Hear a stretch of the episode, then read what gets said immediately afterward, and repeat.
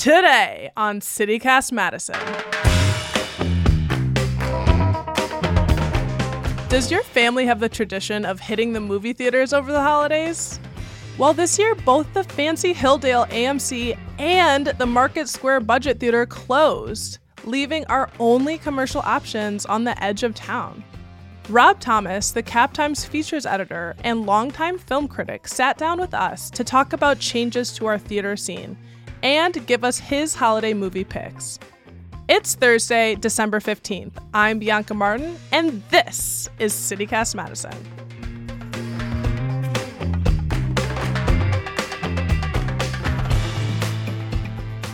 Rob, hello. Hello, Bianca. So, a lot to get to with the movie scene here. And I want to start with the fact that the AMC theater closed and I'm crushed. Why did that happen?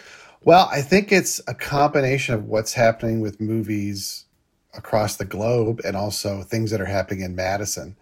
In the case of AMC Madison 6, which used to be Sundance Cinemas at Hilldale, I know Hilldale had plans to redevelop that part of that area into like retail.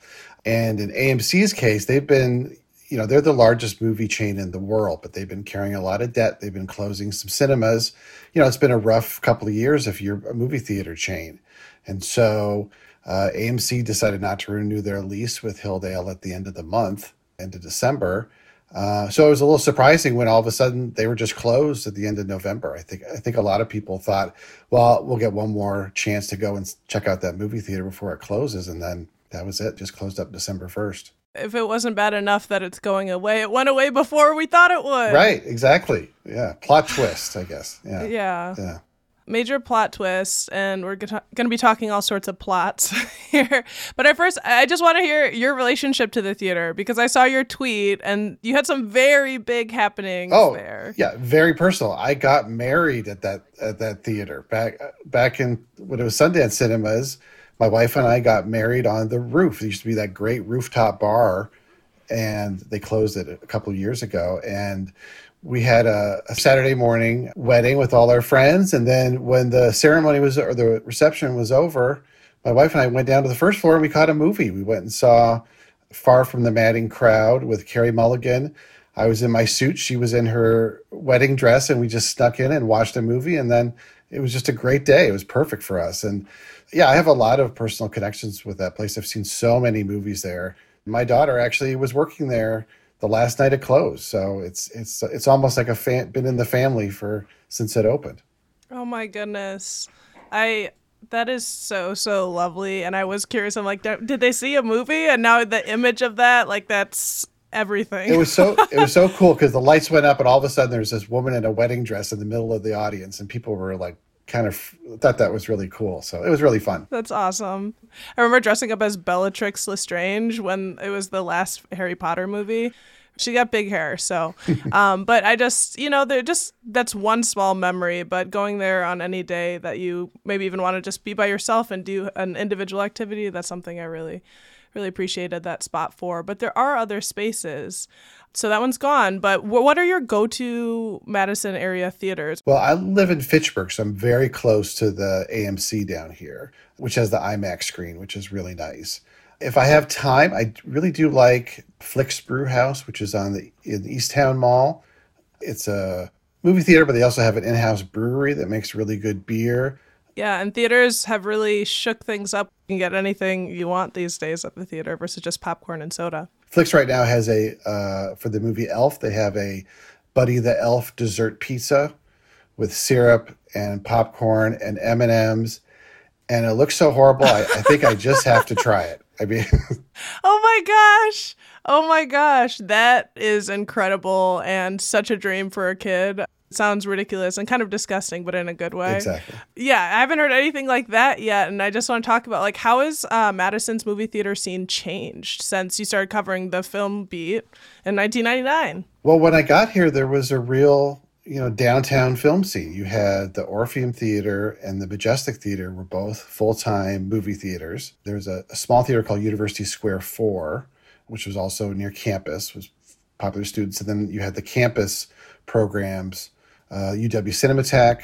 You know, a lot of that is gone. Like all the movie theaters in Madison, except for those campus theaters, the Union South Marquee and UW Cinematheque, they're all like either in the suburbs, like Marcus Palace in Sun Prairie, or AMC, like I said, in Fitchburg, or they're very close to the suburbs, like Marcus Point on the far west side, or uh, Flix Brewhouse and East Towne Mall. So if you're downtown and you want to see a movie, you got to travel, which is a surprise for me because I th- always think of Madison as a great movie town the Wisconsin Film Festival is celebrating 25 years next year, and uh, the UW has a great film program. It just seems like there's a lot of movie fans here, so it's surprising that you know the the movie scene's kind of hollowed out right now. Why do you think that downtown can't sustain or support a movie theater? I mean, of course, we have theaters, right? We've got the Orpheum, Majestic, places that can show films, but it's yeah, it doesn't seem to be supporting it.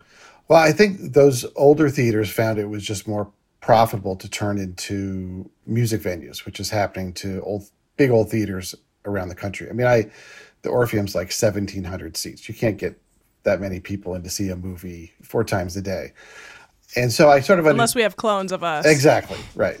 And I think the other thing is, and I'm you know I'm not uh, an expert on development, but, but with all the new people coming in downtown the housing demand, it's probably more profitable if you have a piece of land to build like apartments or, or condos or something like that than to build a movie theater, which is a pretty big footprint. You know, I still think that like with all those people moving downtown, they gotta they're gonna want to go to a third place like a movie theater and hang out. And so it's a little disappointing that they don't have that aside, like we said, from the stuff on campus. Is there any way to gauge a sense of demand? I don't have any numbers locally, but I saw a quote which says that 20% of the movie screens right now are generating 80% of the money for movie theaters, which basically means if you go see a blockbuster like Black Panther or Top Gun Maverick or the new Avatar, that theater will be full. There'll be lots of people there. But if you see something else, you know, an adult drama or a comedy or something like that, or an indie film, uh, there's usually only a handful of people there. Those uh, movies are really struggling right now. And that's true across the industry. And that's, of course, because of the rise of streaming. I can't act like I'm only about going to the movie theaters. I also stream things regularly, but that was kind of the elephant in the room. How much of an impact do you think that that has had? Yeah, it's a huge impact. And I think changed the way people watch movies. And I think it's changed the way movie theaters operate right now. And we, and we don't really know like how that's going to shake out. It's all very much in flux. I do think with the pandemic, a lot of people got used to having all the movies they want, you know, kind of at their fingertips, whether they've got Netflix or Hulu or any of the other ones. The movie studios have decided, you know, we don't want to gamble by putting a movie in theaters for very long. So it might show up on Netflix or Hulu two or three weeks after it was in theaters. So it's sort of this uh, chicken and the egg thing where they're both like, nobody's really sh- committed to the movie theater experience beyond those big blockbusters. And then Netflix and Hulu are also movie studios. They're producing movies, and so they have a vested interest in people watching those movies being subscribers to their streaming sites rather than seeing them in the movie theaters. What do you think makes a successful theater here outside of showing the blockbusters? Is it like food offerings? You know, I've got something to say about the non-real butter on the popcorn here in the dairy state. Um, but what do you think might help? You know, for those of us who love movies and are sad to see one of them, uh, you know, close its doors. I think it's a bunch of things, but I, I think it's basically it starts with making really good movies. Quite frankly, like a lot of movies aren't very good, and you pay a lot of money to see it in the theater, and if you don't get that bang for your buck, like, well, why did I do that and not wait a month to see it at home?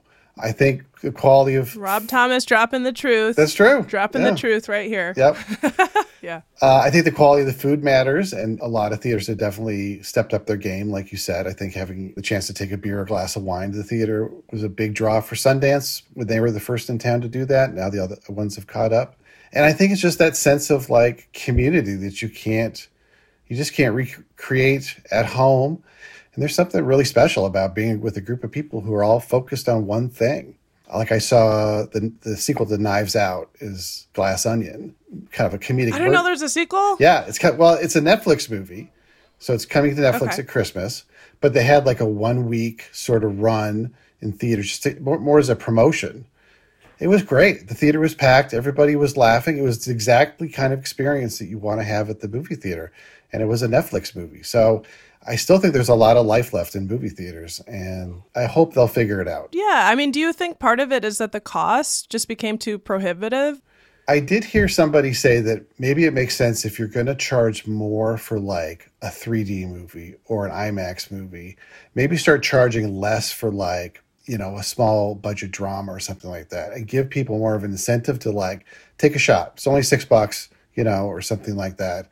Uh, you do see the theaters packed on Tuesdays when it's $5. So I think that is you know that does raise the bar for people who think like well why would i pay $100 to take me and the kids to see this movie would it might not be any good Yeah. It made me think of the $5 DVD bin at Walmart that I used to peruse. which are all great couple movies low budget all gems. great movies yeah, not, yeah I actually just thinking about the cheap theater. That one just died. What what about that? I mean, maybe that's a Uh, counterpoint. yeah market square. Yeah I, that was really sad. I liked that theater and it was great because they were picking up a lot of movies that were getting kind of shouldered out of the big theaters by the blockbusters. So going to that theater was like going back in time to 1992 in a lot of ways. It didn't have the amenities so that may have hurt them i think. But yeah who knows?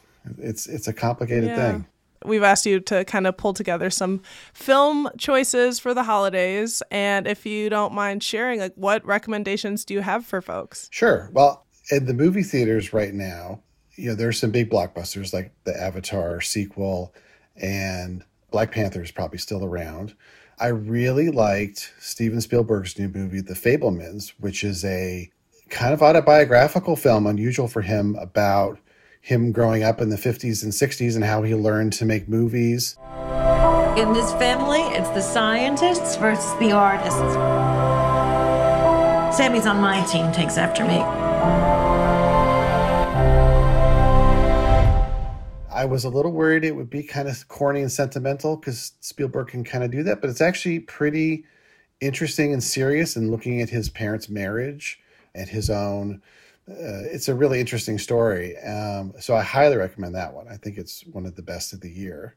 And I, I will give a couple of Netflix recommendations because people are at home.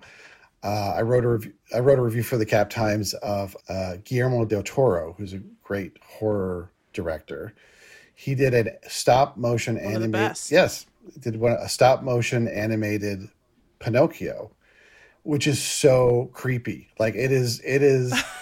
It's it's, it's a very creepy take on it. Uh, very macabre, and I loved it. It was really fun to watch. Very different. He's just a puppet. No, I'm not. I'm a real boy. People are sometimes afraid of things they don't know. Pinocchio's kind of a dark story in the first place, right? I mean, we watch this. In my memory, I even the cartoon. it, it's kind of a Frankenstein story, right? It, it's kind of a way, like, and um, and this really leans into that that creepiness in a in a fun way. And then there's another kind of under the radar movie starring Aubrey Plaza called Emily the Criminal, uh, which is on Netflix, and it's a thriller. She plays uh, a woman in her twenties trying to survive the gig economy, has a ton of college debt, like a lot of people these days except that she turns to crime to try and pay the bills and finds out that she's really good at it and starts rising in the ranks and doing more and larger and larger capers. In the next hour, you will make 200 cash, but you will have to do something illegal. You won't be in danger, but you will be breaking the law. Yo, you gonna pay for that? It's a really good thriller, and I, I think people should check it out. And you mentioned Avatar 2, and right, Avatar 1 was one of the highest grossing films ever. Yes. Any chance we might see some reemergence of interest in the theater just from the sheer interest in Avatar 2 or do we know how, you know, how excited folks are? I think it's going to be huge. I think uh, James Cameron, who directed it, I mean, people have bet against him going back to Titanic, and he always seems to make these movies that are just monsters. And I think you'll see a lot of people going to see that movie at least once just for the experience of it. It's almost more like a ride than a story in some ways, but it's a pretty, it looks like a pretty incredible ride from the trailers. We cannot let you bring your war here. Outcast. That's all they see. I see you. Ooh. Do you have a favorite holiday movie? Well, I watch It's a Wonderful Life every year. I that is my favorite. I have inflicted it on my wife and my kids who are like, this is a really dark movie. Why are we watching this? But I love it. And I always make time every year to watch it at least once. Merry Christmas! Merry, Christmas,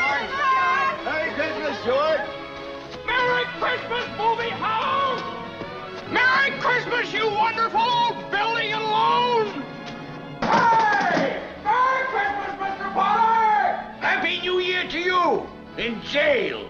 Speaking of It's a Wonderful Life, I just watched it for the first time last year. It's tremendous, and I now plan to watch it every year for the rest Oh, of good. my life. So, I say when I get my billion dollars and open my theater downtown, we'll play it every night during December. well, I'm there, and thank you for taking the time to join us, Rob. Oh, thanks for having me. It was great. Rob Thomas is the features editor for the Cap Times. The flu is back. The Wisconsin Health Department says less than a third of Wisconsin residents got a flu shot so far this year, and influenza is indeed circulating. The good news it's not too late to get your vaccine. Vaccines.gov will give you your options. And Madison honors classes. Y'all are talking about our last episode on whether Madison schools should change their honors program, and we loved hearing from you. Gina says, as a high school student, I would have loved to take more arts and tech classes, but they would have tanked my GPA, and I wanted to go to college. She thinks adding honors options in these classes would help shift attitudes towards the students who excel in these areas. And we heard from Jack on the east side of Madison, who said, I'd really like to know why the district is putting and why the board is putting so much interest into fixing this problem in high school rather than investing in early childhood. If you want to talk to us about an episode, we are all ears. Here's our voicemail. Are you ready? 608 318 3367. That's 608 318 3367. That's all for today here on CityCast Madison. I'm Bianca Martin. We're produced by Molly Stentz and Dylan Brogan. Music is by Carl Christensen. If you enjoyed the show, why not tell your favorite filmy about us? And if you've got a second, rate our show on your podcast app and leave us a comment. It really helps other people find us. We'll be back with more news from around the city on Tuesday. Talk soon.